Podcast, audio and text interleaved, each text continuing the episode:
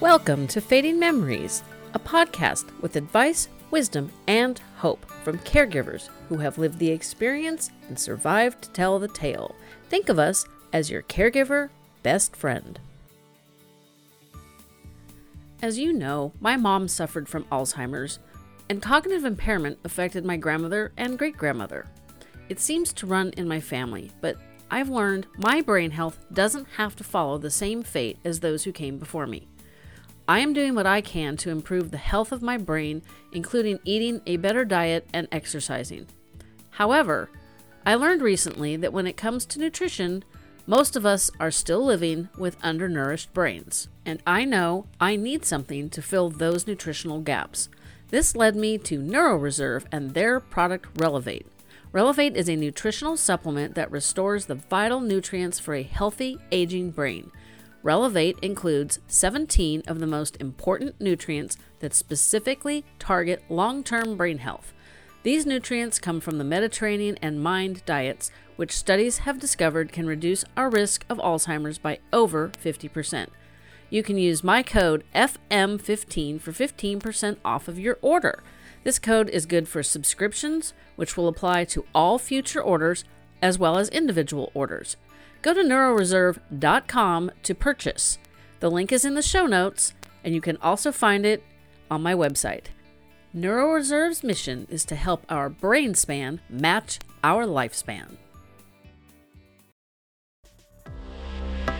I was in my early 30s when it became evident that my mom was having cognitive issues. Despite doing the very best I could, I had guilt over everything related to mom's care. And most of the caregivers I've spoken to have some level of guilt, and for many of us, it's significant. Why is this? The answer may be surprising. In today's episode, I talked to Lauren Dykovitz, who had to navigate early adulthood and her mom's Alzheimer's at the same time. Lauren is the author of Life, Love, and Alzheimer's. This book is about the early journey with her mom's illness. Lauren also just published her second book, When Only Loves Remains. We discussed her caregiving journey, how we both had lots of guilt, and how to get past that feeling. We both hope this episode gives you some comfort.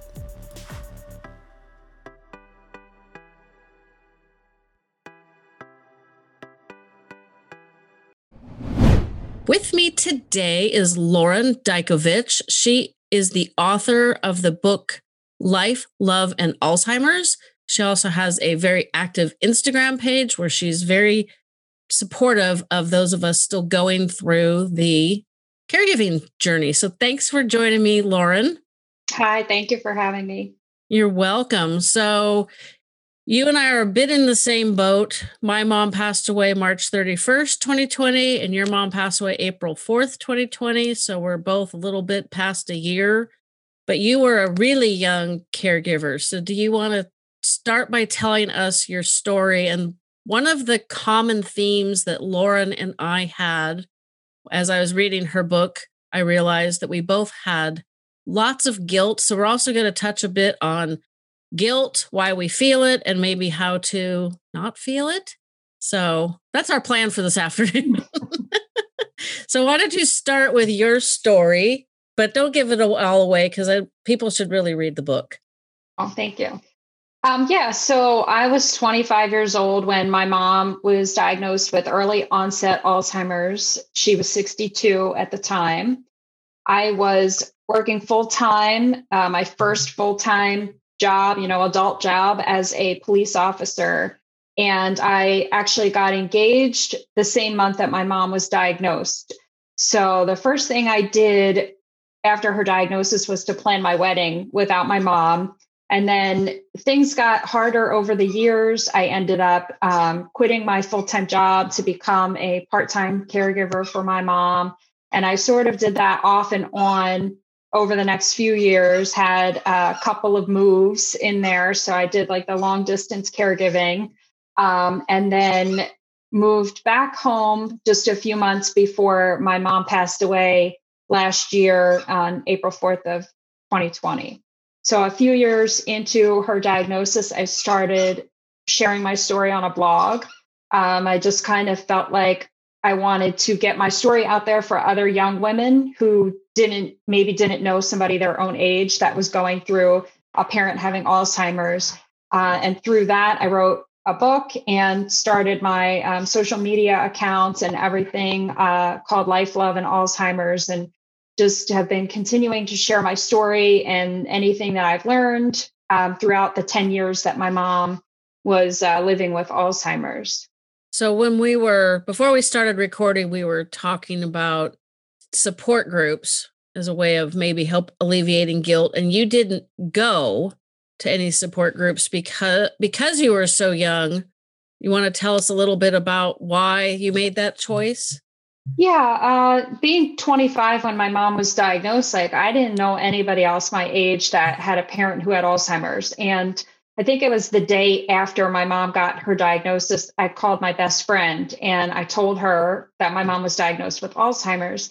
And she said, Oh, yeah, I know about that. You know, my grandmother had Alzheimer's, but I thought that was a lot different than having a parent that had Alzheimer's when you were, I mean, just a grandparent and a parent, depending on the relationship, like it can be a lot different. And being 25 and having a parent with it is different than having a grandparent with it. So right away, I kind of felt like no one's going to understand what I'm going through. None of my peers, nobody my age is going to relate to this. They're not going to relate to me. They're not going to understand what this is like and what I'm going through. So I really shut down right right from the beginning. And I didn't talk about my mom's diagnosis to really anyone. My uh, fiance at the time obviously knew. My family knew. Uh, some mutual friends knew because my I have an older sister. She told some of our mutual friends. I didn't tell anybody except that one friend on the phone that day. And when she said that about her grandmother, that was it. I just thought no one's ever going to relate to what I'm going through.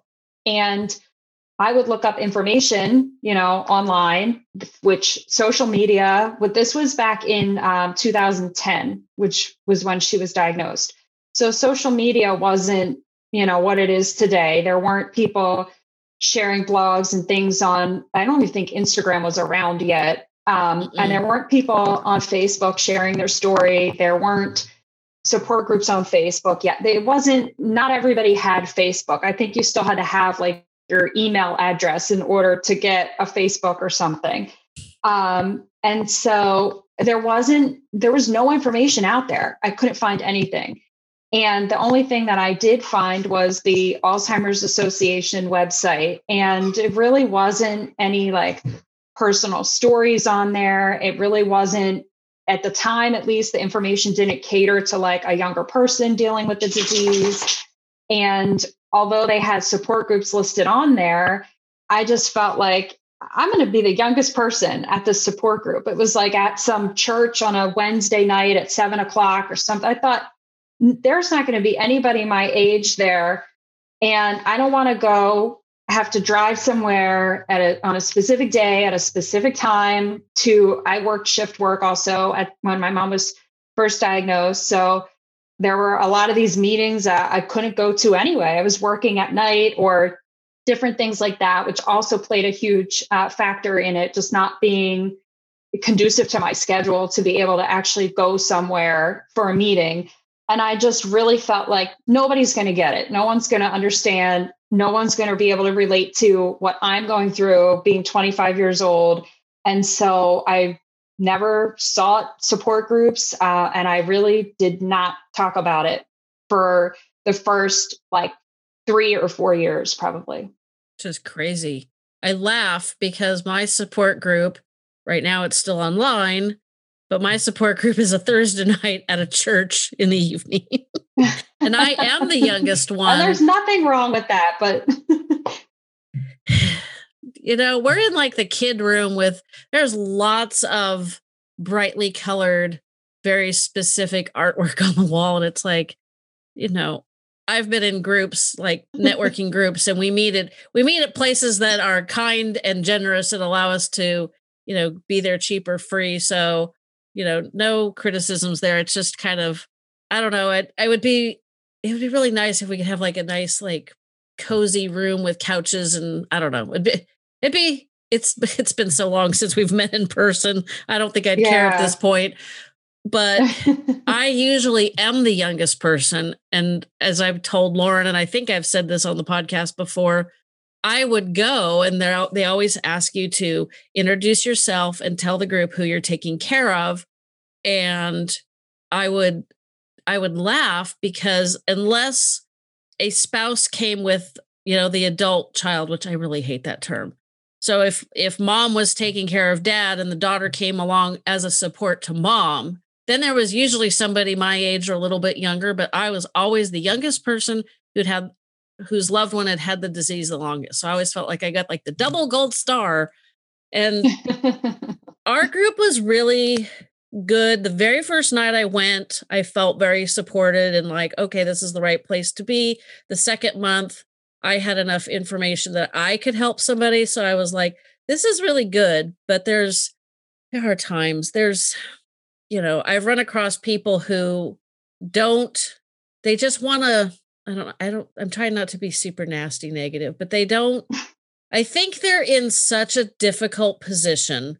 They don't, they don't want to they want it they just want somebody to listen which is fine but they don't like literally take the action that people are suggesting maybe they've tried maybe they're burned out maybe they just like i don't know there's just been people that have come in and out of our group that you know they they come and lots of us have been dealing with this a long time a lot of a lot of the group they're like some of us there's two of us in our group currently who's one gal's husband died last year. My mom died last year.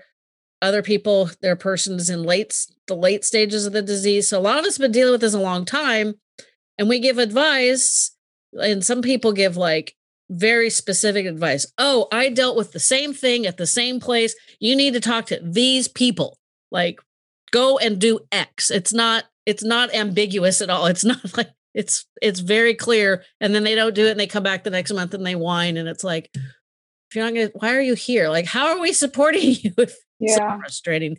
But I felt really good about yeah. and you know, getting feeling better about my choices and being able to help other people. That was a really good um, combination, I guess is the right word. So both of us have looked at the Facebook caregiver pages and we're not super fond of those.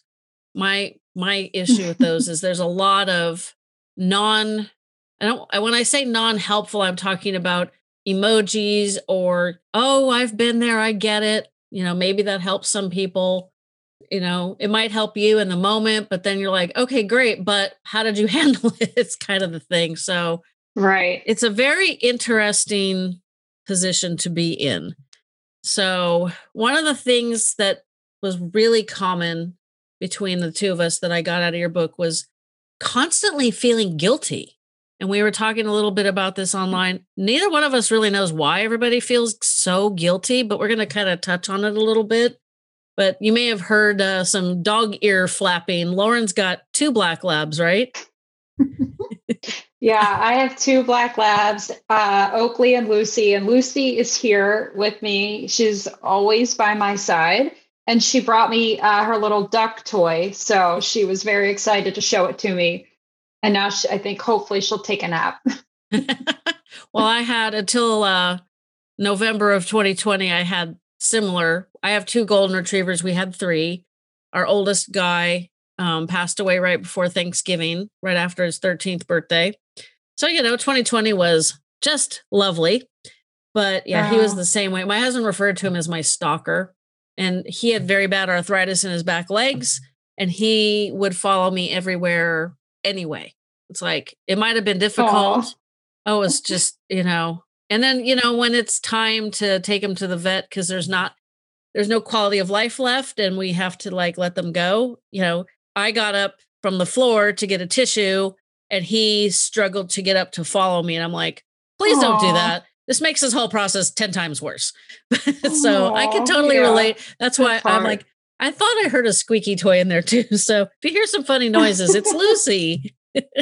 I tried to play it off, but she's loud. So, well, I don't have any dogs in here with me today. It's kind of a little odd. Usually the girl dog is sprawled on the couch on her back, just looking all zen like and then the the youngest one he sleeps on the floor he's starting to be a little bit Aww. of a shadow i think i think now that yeah. the other one's personality is not so dominant the other two are like oh yeah we right. can hang out with mom more again so that's a that's our little dog diversion for the moment so we were let's let's go back a little bit.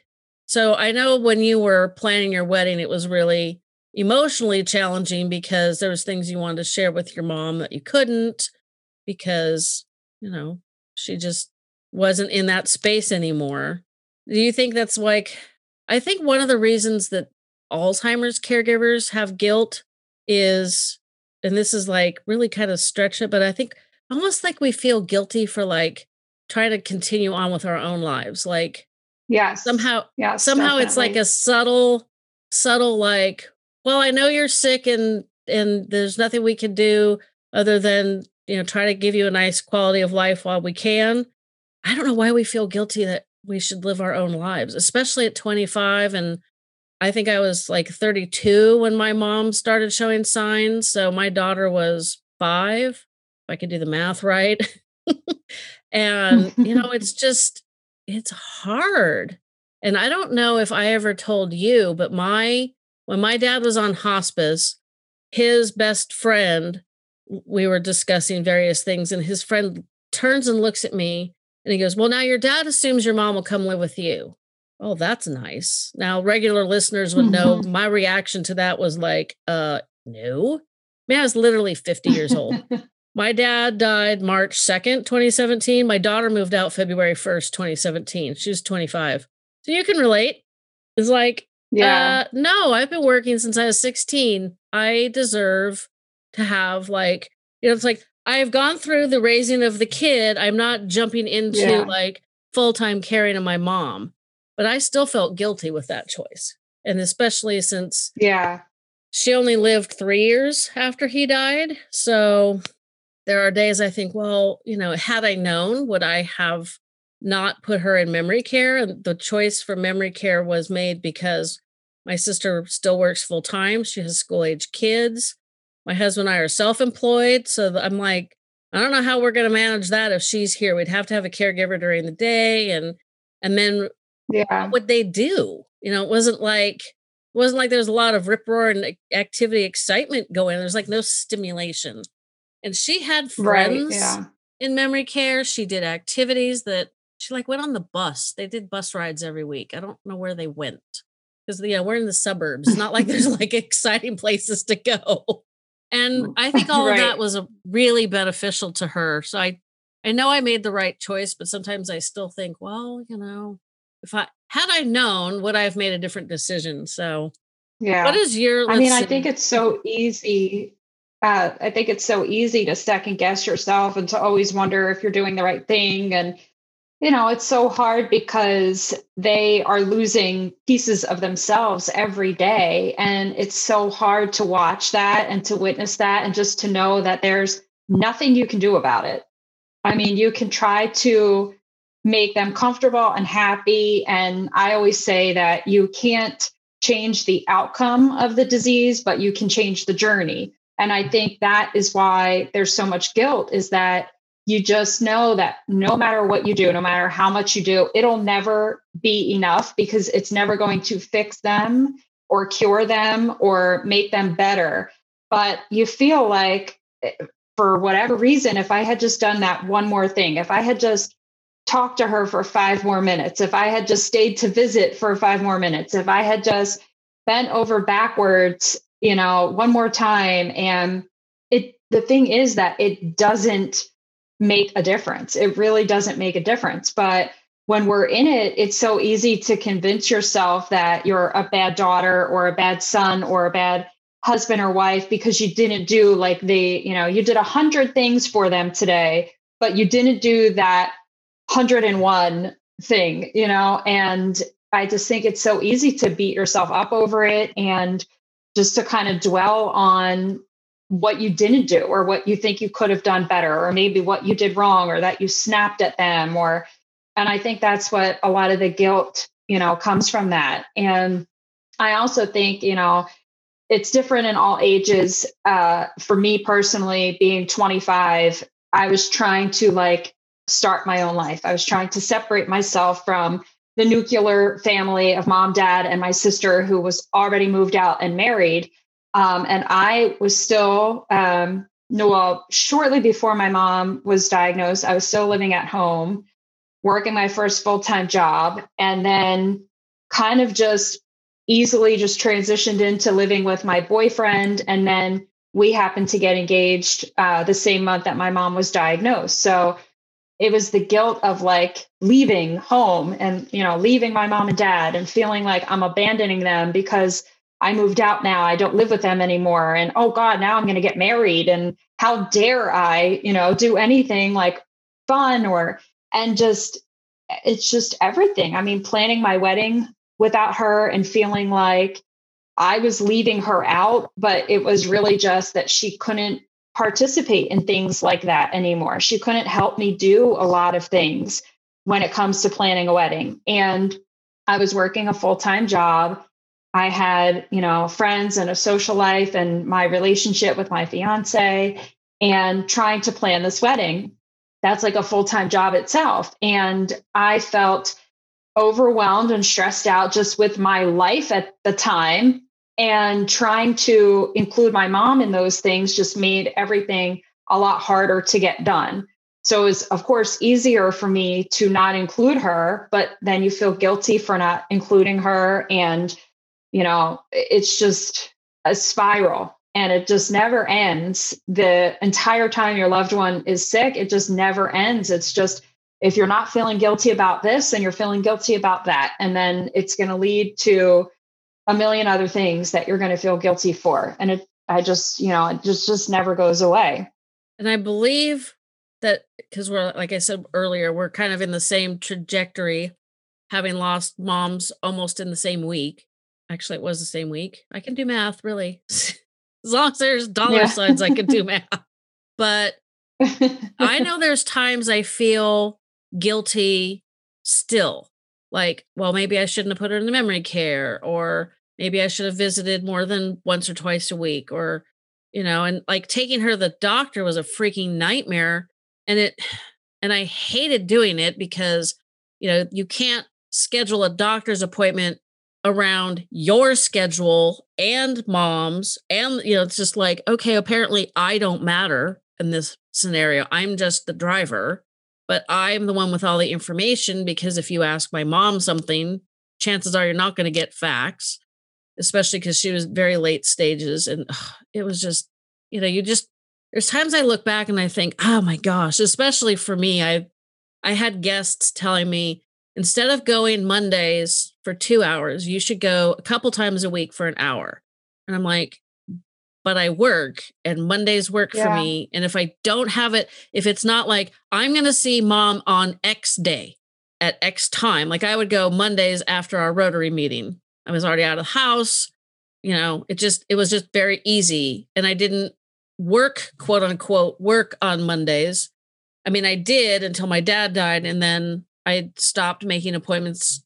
Most people know I was a photographer I'd stop making like I would do bit like business headshots on Mondays because they were easy and you know it didn't didn't require a lot of time, so it didn't matter that I wasn't home like most of the day because I our meetings were over at 1.30 so I would schedule people at like two or after, so it didn't I didn't have to be like home getting everything ready in the studio.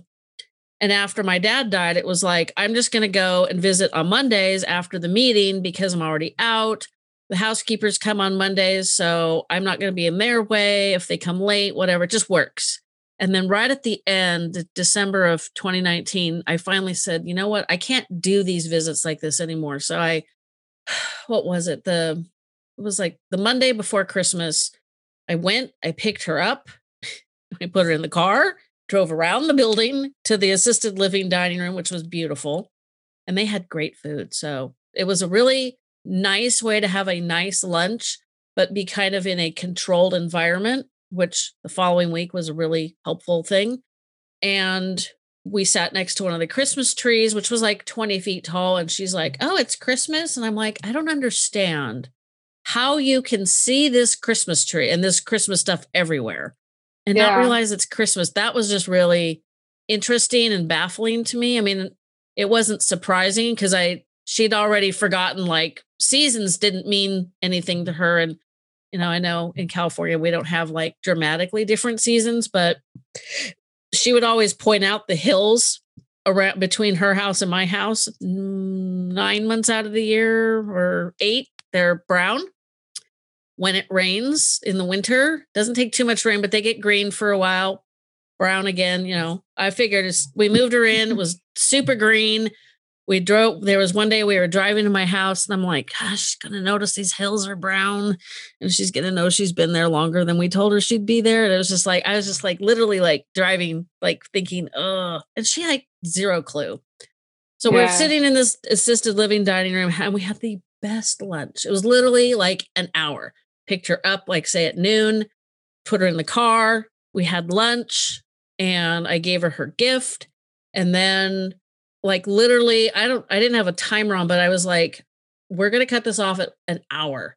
And then after an hour put her back in her jacket put her in the car drove back around the building and took her back into the memory care part of the community. Best visit we'd had ever pretty much because it was short. We had like mm-hmm. literally get in the car get out of the car eat gift back in the car out of the car hugs, loves, and it was over. So it was there was like little chunks of details if you want to say. I don't know. If, you know, it wasn't it wasn't like a timeline, but it kind of felt that way, which worked out great. But the next week she'd fallen and she ended up with mm. stitches mm. over her eye. And unbeknownst to mm. me, because I think half of the her doctors were idiots, they did a they did a CAT scan on her head to make sure there wasn't a brain bleed, which made sense. But she this particular day, she was so nasty. I mean, literally, I have a photograph of her holding the napkin up by her face with her face turned away from me. She was so mad at me because mm. um, I was trying to help her. It was really terrible. And yeah. what it turned out to be is that she had cracked pelvis, which oh. they found when she broke her leg. So it's like, I'm not fond of doctors. But yeah, it's like mm. I still feel guilty about that day, even though it's like the reason she was being so nasty wasn't my fault. I mean, I was like, try, I mean, literally somebody else had to put her in my car. She was so mad at me that this this old yeah. lady, the gal that did the activities in the assisted living community, had to put my mom in the car. And I was like, oh, this is terrible. And I still feel uh, bad about yeah. that day. And even though I'm like, I know it's not my fault. So I just find the guilt to yeah. be insane and i'm wondering if it's because yeah. you know you're you're grieving them it's anticipatory or early grief because you know what's coming and you can't fix it and you can't make it better or it's just a, you know you're like constantly chasing this problem and you know what's coming you know Lauren and i have both been there and i just i just i don't yeah. know i think the guilt is crazy how did you deal yeah, with the guilt I mean, not well. not well. Uh, we need to fix that for all of us caregivers. That's why uh, I think it's so important for people like, you know, now that I have been through it and I'm on the other side, like, I feel like when you're going through it, you're in constant fight or flight mode and you're just trying to put out like one fire to get to the next fire so you can put that fire out. And you don't have time to like think about all of your thoughts and feelings and process like what is happening and what you're going through and your grief and how you feel about it. And now that i am through it i have a lot of time to process and think about it. And i'm a very uh, analytical like processing type of person. I think a lot and i really um, think it's important to share like all of these things that I've learned that I'm continuing to learn because even though my mom is gone now, there's still like you said you just go back and I think about all these times like specific it's crazy the things that you remember. And like a specific day a specific lunch or like one conversation that is just like so fresh in your mind and you can have such deep regret about it and play it over and over in your head and I've just learned so much in doing that. that it's like, I wish I had like someone's story like that to read when I was going through it, because it might have helped me to deal with the grief or the guilt a little and the grief a little bit better. If I had had someone who had gone through it sharing just like these personal anecdotes and all these stories about what it was like and what they've since learned, it might have helped me to deal with it a little bit better because I really didn't deal with with the guilt well. Um, as I mentioned earlier, I when I was uh, 28 years old, I quit my full time job and I became a caregiver for my mom. I was a part time caregiver. My dad uh, still worked full time, and I he was pretty much working like a half day schedule. So I would go over to their house while he was at work, and he would come home, and I would go home and I would feel bad for like leaving as soon as he got home. But I had my own house, I had my own life, I had things to do, things that I wanted to do, but I felt bad for wanting to go do those things. I felt bad that I wanted to be somewhere else. I felt bad that I didn't stay for 5 more minutes or I felt bad that I didn't I couldn't call my mom today and so I could be at my dad's or uh, my mom and dad's house for like five hours. Uh, you know, he would come home from work and I would have to leave. And I would get home and I would immediately like feel like I didn't do enough. And I should have stayed longer. I shouldn't have left as soon as my dad got home. I should have stayed, you know, and, and I would text my dad or I would call my mom later. And it was just this constant feeling of never enoughness and just nothing was ever enough. Nothing I ever did nothing I ever said. And it went on like that just for the entire time. And I pretty much just gave up my whole life because of my mom's Alzheimer's. That if I wasn't there, physically there with her, helping her, or if I wasn't on the phone talking to her, I was thinking about her. I was doing things for her. I was worried about her. I, it just in my mind, I never left their house. And I never went back to a, a regular job. Uh, I lost friends, you know, I lost, I had no life because that just consumed my life. Everything I did, everything I thought about, like that was it for me. And a lot of that was because I felt guilty having a life without them. I had, I felt guilty having a life that didn't have anything to do with them. Like if I was doing something, it had to be with them, for them, about them. And I just guilted myself into like just completely losing myself and not having a, a sense of a life whatsoever. There were uh, times twice during my mom's illness that my husband and I moved away for his career. And even though I was living a plane ride away from my parents, I still felt like I couldn't do anything. I couldn't have a life. I couldn't enjoy myself. If I was, if I happened to be out with a friend laughing and having fun, I would immediately think, oh God, you can't do that. You can't, Lauren, like, well, you can't have fun. How dare you? Because God only knows what's going on at your parents' house right now. Like, what do you think your mom and dad are doing right now? They're not having fun. And it was just these, this constant, like, guilt and just thinking that way and beating myself up about everything. And i i didn't deal with it. Like the only way that uh, or the only thing that really helped me was my writing because i would write about all of these things. And it helped me to process it and to write it down and it's very therapeutic for me to get that out. But it didn't stop the guilt. It didn't like end those feelings. And that's why I have such a passion for sharing my story still now and continuing on and things that I've learned because I would love to help some other young women or anyone going through this to not feel such guilt about it. Like it's not your fault that your parent or a loved one has Alzheimer's. It's not their fault. And right now, there's no treatment, there's no cure, there's nothing you can do to fix it. You can't stop it no matter how many lunches you make for them, no matter how many doctor's appointments you take them to, no matter how many walks you go for, no matter, you know, you can change the journey by being there for them and loving them and trying to make them happy. You're not always going to be able to do that. And that's okay because this isn't your fault. and there's nothing that you can do to stop it or to make them better or to fix it. And I just hope that people can realize that and just know that no matter how many things you do, you're going to feel guilty for that one thing that you didn't do. And that's just a vicious pattern to get caught in and it it will never go away. It will never end. Very destructive.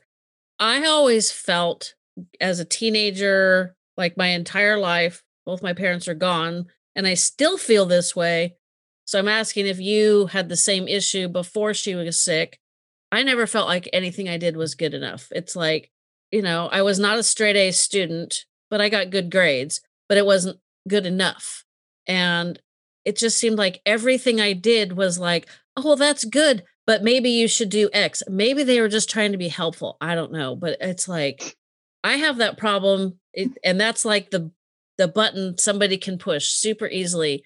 I may do something and they maybe they just innocently suggest an addition to what I'm doing or think about it in this like totally innocent, no no, you know, bad feelings whatsoever and it's just like it's like they might as well just jab me with an ice pick cuz I just eh, I just get really uptight. And so I thought that guilt of feeling like everything I did was not enough was an extension of how I felt growing up. So did you have the same thing when you were growing up or I can't remember if I asked you this a long time ago. I didn't have that type of guilt. Like my parents just my sister and I were like the center of their world and my mom told everybody about me and my sister and what great things we did and she just would I always say like she there's this cashier at the grocery store that knew like my life story and I was like mom she doesn't care but my mom would just tell her because she she was so proud of every little thing that we did.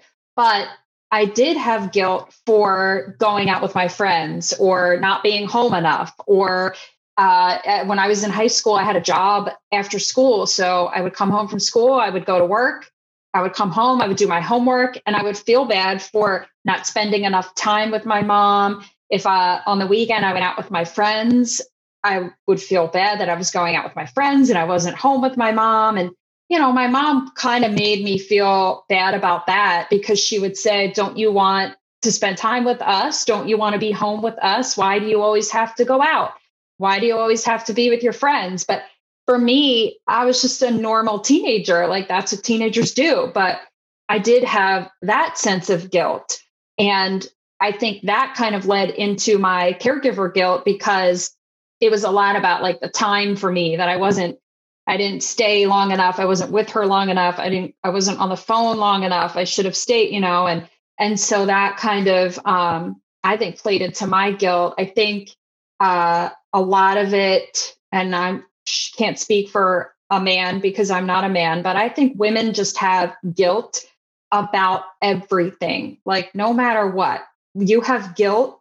It's just something that I feel like it's ingrained in a lot of women. You just have that guilt for not taking care of everyone else and doing everything for everyone. I mean, I feel guilty for my dogs. Like if I want to go out and go for a run in the morning before I take them for a walk, I feel bad about that. And I know I'm going to come home and take them for a walk after my run, but I feel bad that I didn't take them for a walk first. I mean, it's just like, and I always say to my husband, Am I abandoning you if I go do this? Am I abandoning the dogs if I go do this? And it's just like this. And he's like, No, you're being ridiculous. You know, you don't, but he doesn't have that like guilt chip in him, you know, but pretty much every woman that I know has that.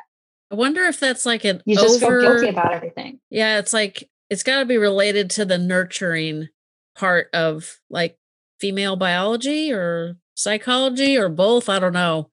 But um, there was a question I was going to ask you.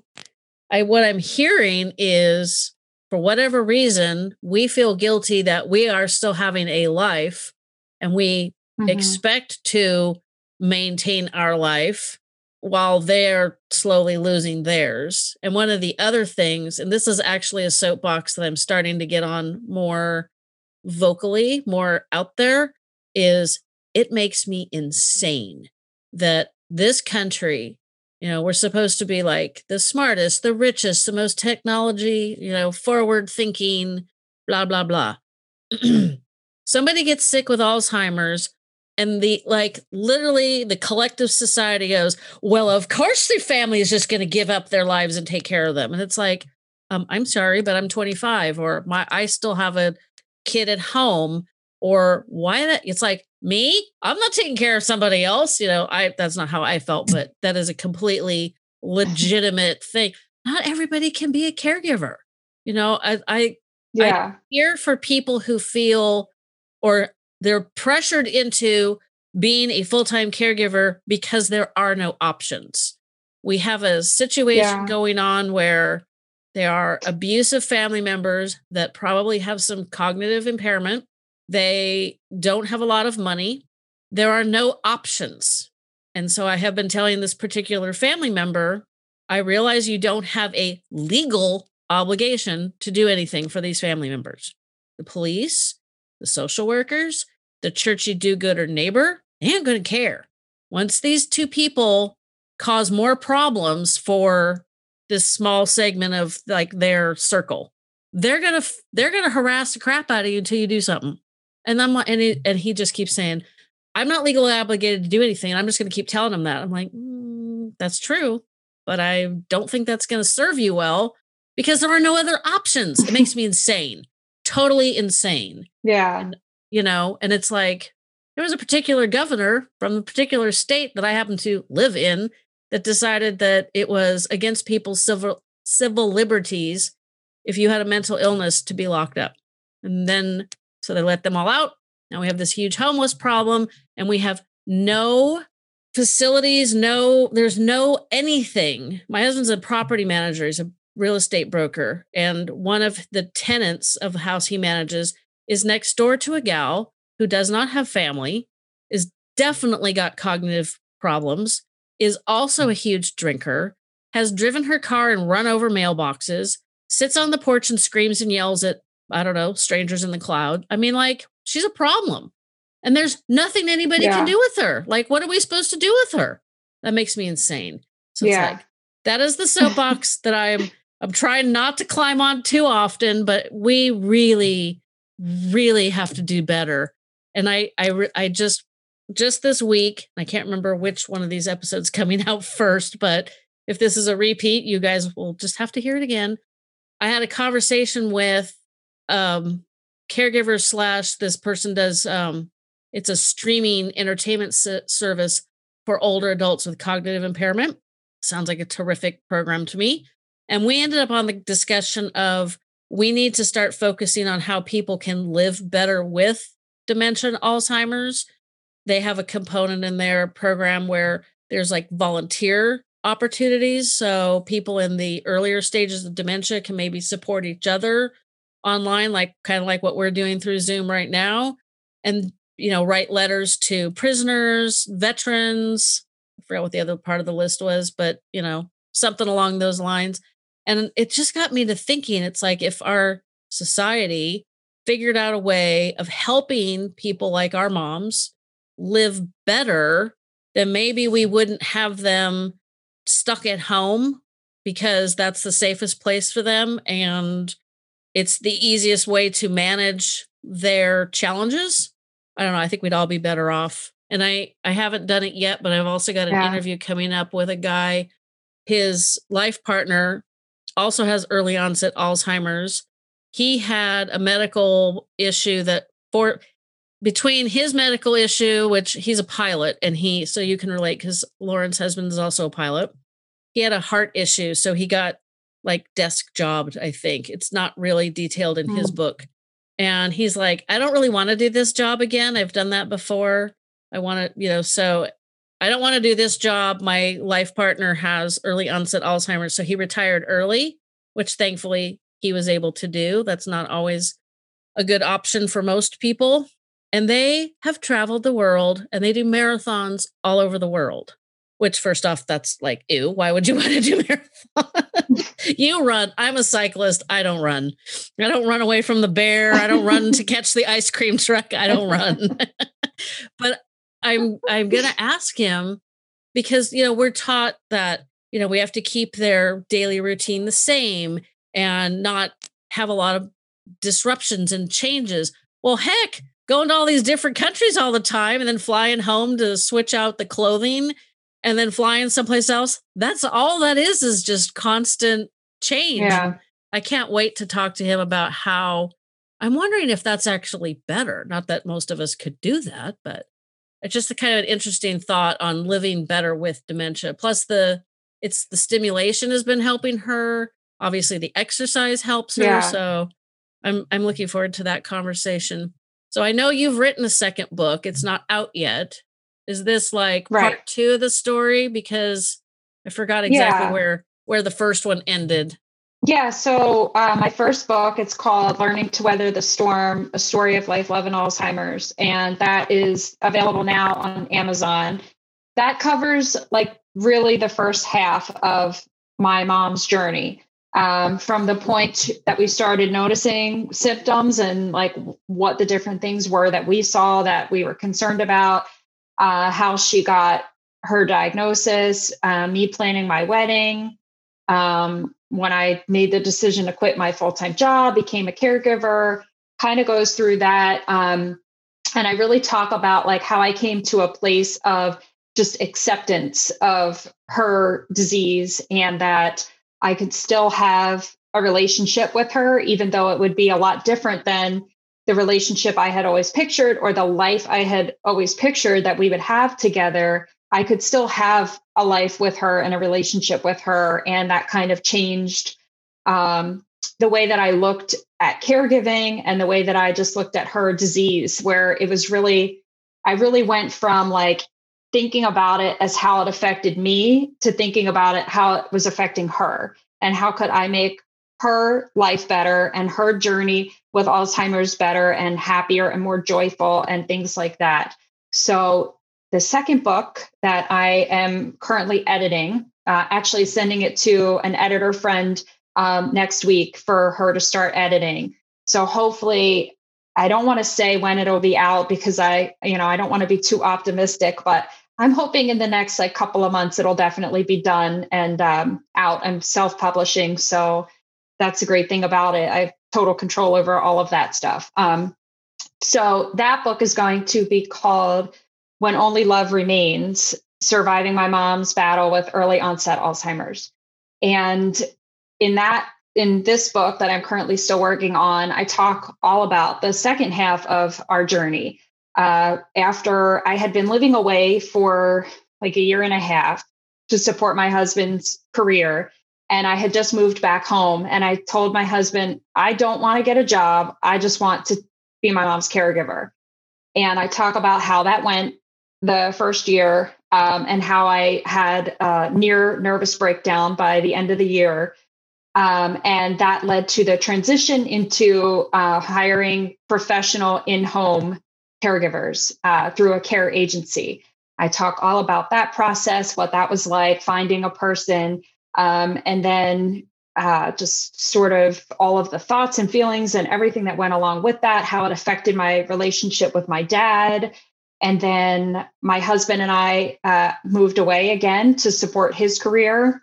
I talk a lot about um, the real depression that I endured while we were living away, um, just being far away from family, being far away from my mom, and our decision to move back home. And then I talk all about uh, the end of my mom's life and when she passed away last April, and a little bit about um, the year since that she, um, the year since she passed away, and and what that's been like, and kind of processing my grief and everything. So I feel like there might be a third book because I feel like there's just so much that it's just like impossible to get it all. And I just like, I want to include as much as I can. I'm very real and honest and open about my journey. Uh, I pretty much don't leave anything out because I just feel like if I have felt a certain way or had a thought about it, a certain thought, somebody else has felt that and somebody else has had that thought. And I just really want so much to be able to relate to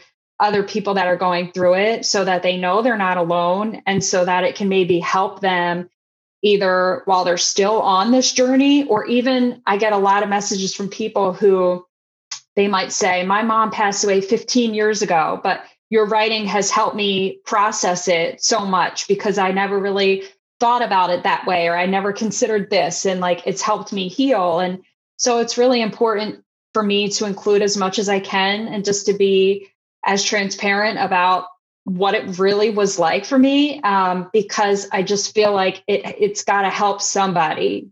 And as long as it can help even one person, then I'll never regret, you know, writing it. And and I also write about. Um, I'm not sure if we talked about this before, but my mom passed like at the height of the COVID restrictions, so we could only have a 10 person graveside service for her funeral, which largely contributed to my grief of losing her funeral. You know, my mom has lost so much through this 10 year battle with Alzheimer's.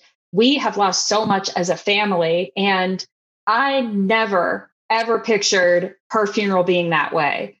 It was not something I ever thought would happen. It was not something I ever considered. And it killed me that my mom had to lose her funeral too, on top of everything that she had lost along the way, everything that we had lost as a family and to have to lose that too for my mom to have to lose that for us to have to lose the closure of having everyone gathered together and grieving together. And it really contributed to um, my grief and and this past year of trying to heal through that was just a, an added layer of grief to go through. So i write about that in the book as well. Well i can totally relate. This is coming out i believe in june Today is April 8th, so it's four days past the year mark for your mom. My mom was cremated because that's what my dad did. Everything for my mom was dictated by his choices, which irritates the crap out of me. That's kind of how they lived. He is interned at a military cemetery. So it's 110% not my mom. And she's still with us my husband's like, well, we probably should call the cemetery again, see if they've got caught up because we were literally, I mean, there must be a backlog and the annoying people are mm-hmm. probably, I don't, I don't say that critically, but people who care more. And the reason I say care more is because I have mixed emotions about putting my mom there because it's like, it's, my mom was not in the military. My dad was in the Marine Corps right. for four years. Like, two before they were married and two after. Something about that. That's a that's close. I'd have to look at all the dates, but that's pretty close. And it's just not her. I know what she wants, and we we are going on a road trip. Hopefully, that's what's planned. Mm-hmm. And I'm seriously thinking about taking her with us and sprinkling her ashes in all of the beautiful places that we're going to see. We're going up the west coast into Canada, hopefully, Ontario is currently on like their third lockdown, so that's not really a positive scenario. Although Ontario is further away from British Columbia, so Lord only knows at this date if we if we bump up to the Canadian border and can't cross over, we'll just loop back around. There's plenty of beautiful places on the west coast to look at, so it's not a problem as long as I can get out of my town. I'm so tired of this town, but I'm seriously I I had come up with a celebration of life plan not plan because there was no plans to make but my mom was a huge sugar fiend. And so because my dad's funeral was huge 300 people lunch catered it was over it was overwhelming. And so i told my sister you know dad's funeral was overwhelming. I have this great idea for mom. I said we'll just keep it simple do you know a celebration of life and I said, I think we should just do a dessert bar. And my sister looked at me and she goes, I don't want to do two events. I'm like, well, F you. so my mom is still in my house. And so I'm mm. thinking about just taking her, sprinkling her ashes everywhere, putting sand in the box and giving the box to my sister and going, here you go. You can put her with dad now. That's where I'm at. But I mean, it really is just, it really is just such a, a huge part of our healing to have some type of closure. Um, and I remember when my mom passed, we we had, um, of course, when you know she's on hospice and you know that it's coming, and So we started making plans, um, which everyone should do, but we had started making plans. My dad went and got a uh, plot at the cemetery that, that they wanted to be at. Um, he went to a funeral home and met with them and had like these plans that just went out the window. And the day after my mom died, my dad and I went to the funeral home together to meet with the funeral director. And it was just like, it, you can only have 10 people at a graveside service. We were allowed to have a viewing, also limited to 10 people. It was limited to like 45 minutes. Um, just one one time right before the graveside service. So not the typical like you have one at night and then you have it maybe again in the morning and then and uh, my parents are Catholic, so they would have wanted to have a full mass, uh, full Catholic mass at our church, and go to the cemetery to have the burial, and then we would have had uh, some like luncheon gathering type. That I mean, we didn't get to do any of that stuff, and so knowing uh, knowing at that time that this is what it's going to be is okay. Well, we'll make the most of it at least you know it's us the people that matter to her the most. And at least we can st- you know just trying to find like what we had to be grateful for in that moment that we could still do this and we can still have that. And we still had a bagpiper play amazing grace at the graveside service which was one thing that my mom like the only thing that she ever told us she wanted to have at her funeral was to have amazing grace played on the bagpipes so i was so happy that we could still do that for her and little things like that. But, you know, we kind of left that day saying, okay, we're going to have, and even in her obituary, I wrote, we will have a larger service celebration of life at some point in the future. We still haven't had that. Yeah. And I mean, there's no, no one thought that this was going to go on for this long. No part of me thought that it would be a year after her death and we still haven't had a memorial service. We thought maybe um, we had initially thought my parents' anniversary is in August. And that just so happened to be when her headstone was finally ready. And we thought maybe we can do something then, but we couldn't. Her birthday was in January. We thought maybe we can do something for her birthday, but we couldn't. Her one year was on April 4th. Still couldn't do anything. So it's hard. And, you know, it's the immediate family. Like we're lucky that we have been able to do things. So with my my dad and my sister and her family. Um, but there's so many more people that want to celebrate her life or remember her and just haven't been able to do that. And it's just, it really adds a lot of um, grief and, and another layer of loss and just feeling like this sucks. like it just sucks that you can't do that. Yeah, I felt like, you know, because we, California, I'm in the San Francisco Bay Area. So the seven counties that make up the Bay Area went on lockdown first. And so my mom broke her leg on the 8th. I saw her on the the 10th, 12th, 14th, and 16th. And on the 16th, they said, We're not letting any more visitors in after today.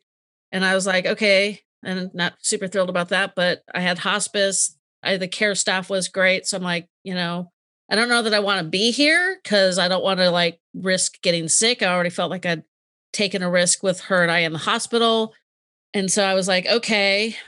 And so after a week, it was like, um, okay, my mom thinks I'm her best friend. She trusts me. She knows I'm the fun person, takes her out to the park to go watch kids.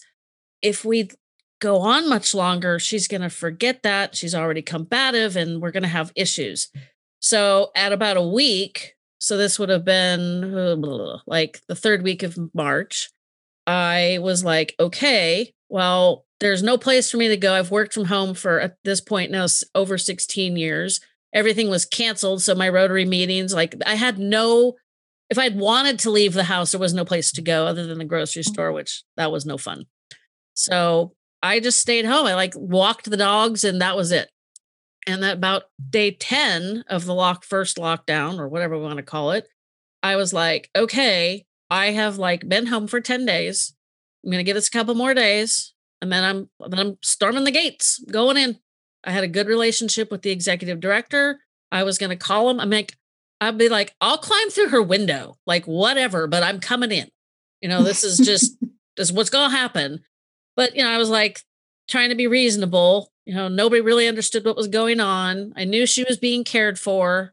I didn't like not being able to see her. So I was like trying to balance like everybody's needs and yeah. you know, and so it got to the so we got to two weeks and they called me and said, Well, she's not doing so great. We we think she'd do good with a visit from you, which I now have learned was a code for holy crap, she's gonna die. We better let him in. Mm. So we were very lucky. My sister and my niece and uh, saw her. I saw her Monday morning. My sister and my niece saw her Monday night. And I did a podcast recording on the 31st in the late morning. And they called and they said, come now. And so we went off mm. and we didn't get there in time. Mm. But I did get to see her I mean, she wasn't awake, but that's okay. You know, and then it was like, please leave. There's 10 of you in the memory care, and we didn't want mm-hmm. anybody in here. And there's t- there was my sister and I, my husband, my daughter, her fiance, my sister's, you know, there's four people, my sister's family, there's four people in my family one of my mom's brothers and her sister. So there's like literally 10 of us. And the poor executive director was like trying really hard not to like have a breakdown. I yeah. Felt, I felt bad. And then I looked at him and I said, I'll come back this weekend and take clean out her stuff. No, no, no, we're not letting anybody in.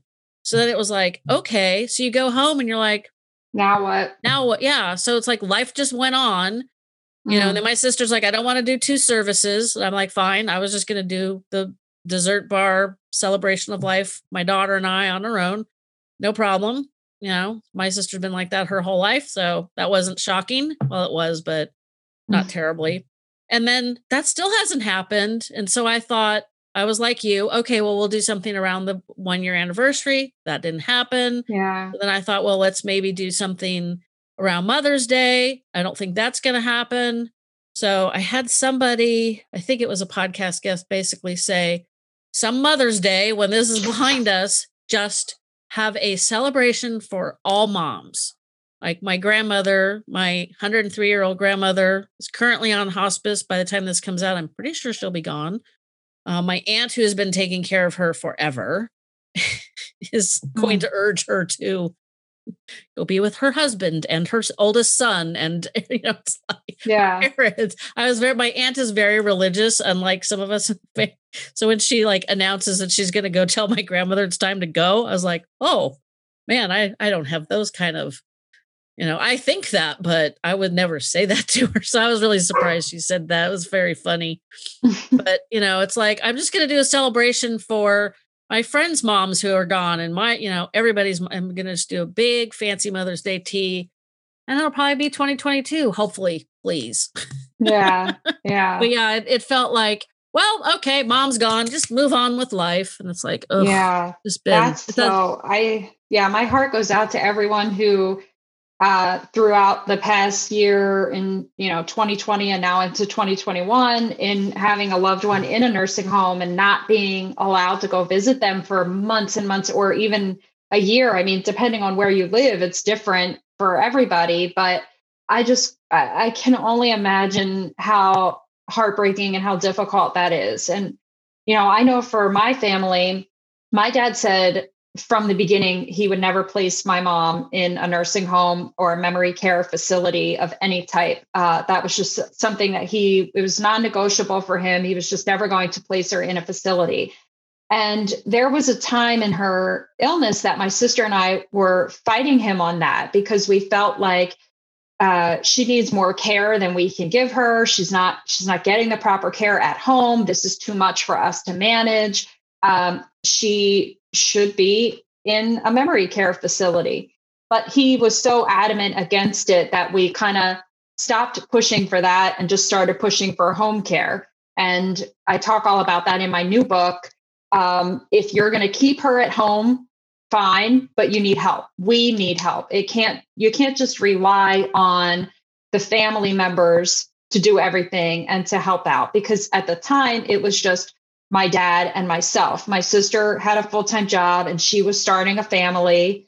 Um, so she couldn't be a caregiver. And I was really struggling with it. And so that was when we really pushed um, toward the home care, which thankfully got that all situated and worked out well. Um, and then come 2020, when the pandemic hit and all the facilities were being shut down on lockdown and all these things, and my mom is lying in a hospital bed in her living room dying.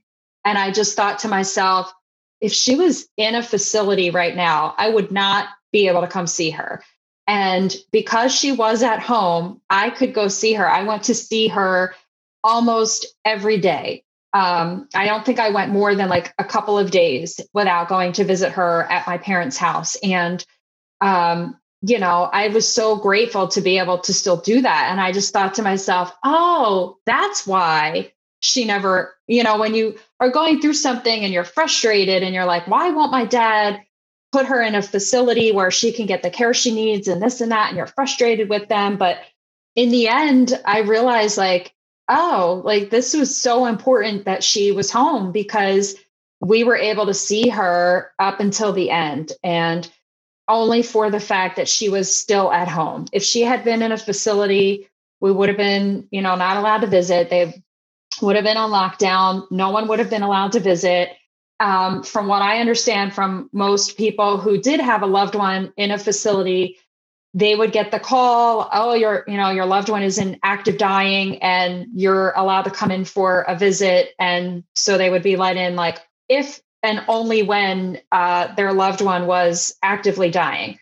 My mom was not really in the active dying phase. I mean, I saw her the one day I'm checking for the signs of active dying, things that I knew to look for. She didn't have anything. I mean, as much as we knew that it was coming and as much as we expected it, we did not expect it when it happened. It was overnight. She was sleeping and she just didn't wake up. And that's about the most peaceful uh, passing that you could ask for for someone who has Alzheimer's. And I'm so grateful that that was her experience. I know so many people, it's not that way.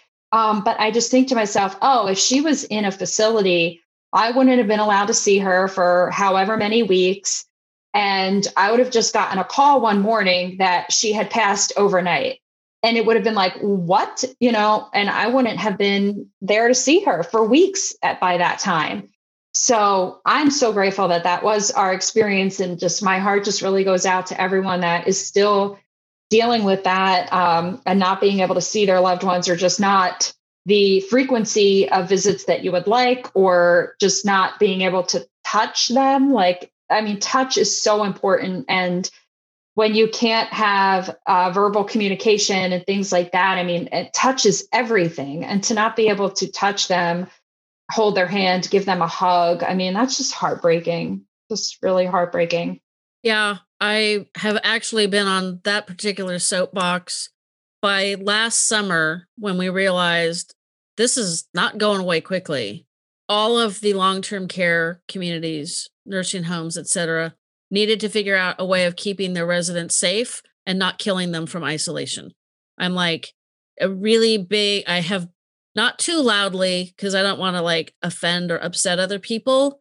But every time I see the stories of, you know, getting to see grandma for the first time in over a year, I'm heartwarmed and then I'm angry because I'm like, mm-hmm. you know, you lost your mom during the pandemic. I lost my mom during the pandemic. And it's like, you know, a lot of people lost a loved one that they didn't get to see at all you know yeah. we were i was lucky you know your mom was at home so you were lucky not that, i mean it's not lucky but you know what i yeah. mean Yeah. and it's like and i've said this a zillion times people are probably going to start getting tired of hearing it but it's like my maternal grandfather said none of us gets out of this life alive and so i think this goes back to living well with dementia and i have talked to a lot of people who do everything to keep their loved one like going and healthy and everything, which is good, but it's really easy to cross the line into prolonging their dying. It's like they have a terminal disease. Mm-hmm. If you're not familiar with what the end looks like, you need to get familiar with what the end looks like because I've seen recently people saying, well, you know, this family member's got, you know, they're like in early to mid stage Alzheimer's and they've got like a breast tumor, which your mom had breast cancer and was treated and, and was cured of that, you know, and they're asking, is it true that the anesthesia can make the dementia worse? Yes, it's true. It can. Doctors are going to tell you, me, it, there's, there's no like super concrete evidence. It's all anecdotal. So whatever a doctor tells you is just going to be based on their experiences and other people have different experiences. So I don't when I say doctors don't know, it's not that they don't want to know, it's just I don't think there's enough evidence. But it's like I think it would be so much better. My mom actually had an ovarian tumor for the last mm. almost year, well, probably the last year of her life. And I didn't do anything about it because it's like, why? She wouldn't understand yeah wouldn't understand the surgery or the treatment or what she needed to do. i'm like oh my gosh all of the nightmares and this is a this is breaking news because i have not said this on the podcast and there was there was only like a handful of like my husband knew my daughter knew the support group facilitator knew but i didn't tell family i was the healthcare power of attorney i knew that was the right decision to not treat it and i did ask i asked the the facilitator of our support group what's the worst case scenario other than dying if I don't treat it? And she told me like sometimes the ovary could get twisted and that's a really painful thing. And I'm like, okay, that sounds ugly. I don't really want her to deal with that. But, you know, when she broke her leg, we didn't do the surgery because the the surgeon wasn't super thrilled with like that idea. So I knew it wasn't really a good idea.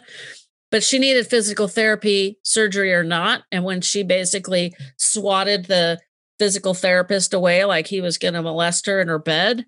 I was like, okay, well, we made the right decision there. So I knew it was the right decision, but you know, I'm just kind of grateful that the breaking of her leg was the final straw for her body because the end can be so bad. And we were yeah. getting close. Yeah. You know, I know people whose family members, you know, it's just they there's just no helping, there's no quality of life, there's no it's just terrible. So when you're you know doing everything you can for them at some point you have to accept that you have to let them go because you know the end can be real you know like my mom like killed me if she know what the end was like yeah her.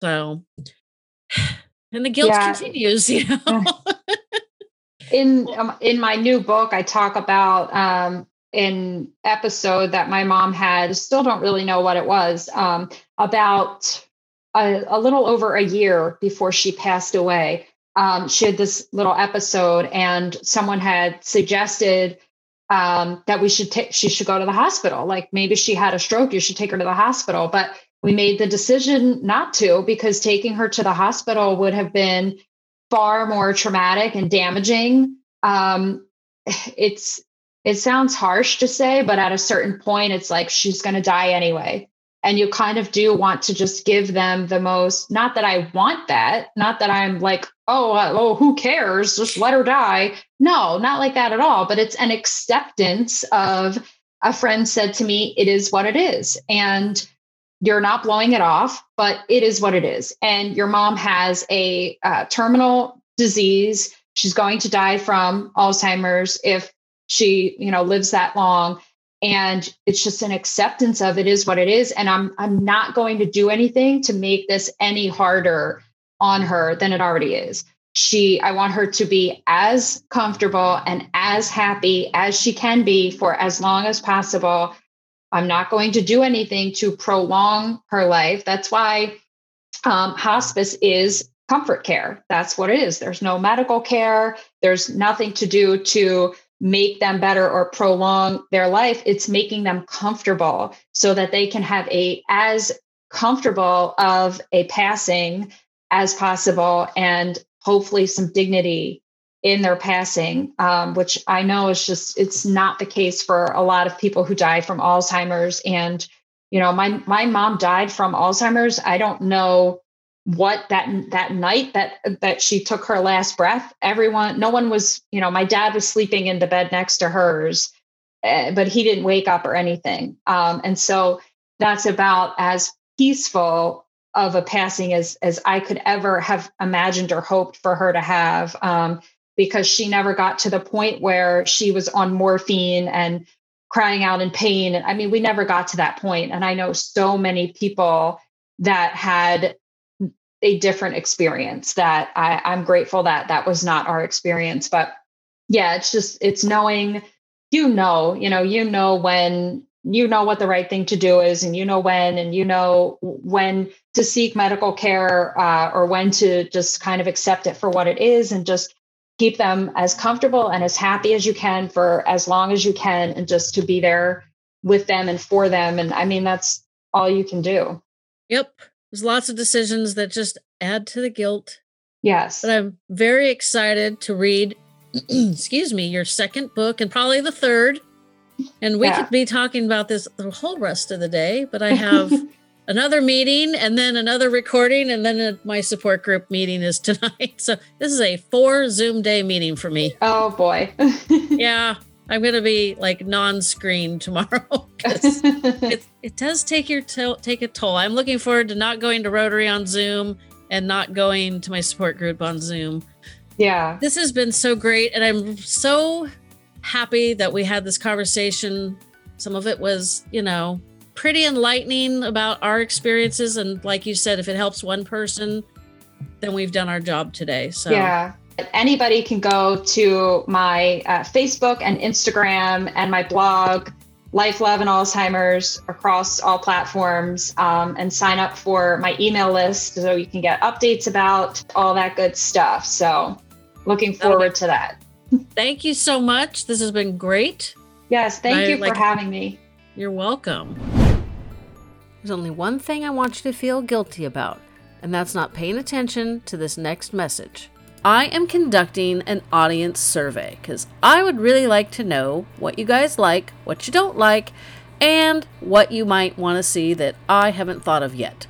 And I know you got a lot of things to do, so to sweeten the pot, I have a fantastic gift basket that I will be giving away to one lucky recipient who fills out the survey.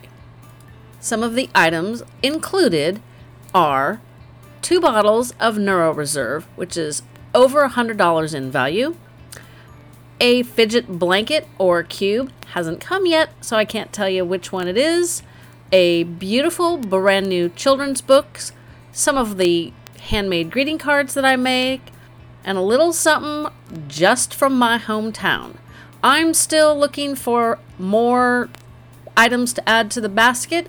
I'm asking past guests and future guests if they have an item they'd like to donate, so stay tuned. Watch the social media. Make sure you're signed up for the newsletter because it's definitely going to be talked about there. The survey is linked in the show notes. You will find it on my social media page, especially Instagram. It's in my bio. It is in the email newsletter. Even if this is the first episode you've ever listened to, fill out the survey, let me know what you think, and you'll be entered to win this lovely gift basket. And you know what's coming! I'll be in your ears again next Tuesday.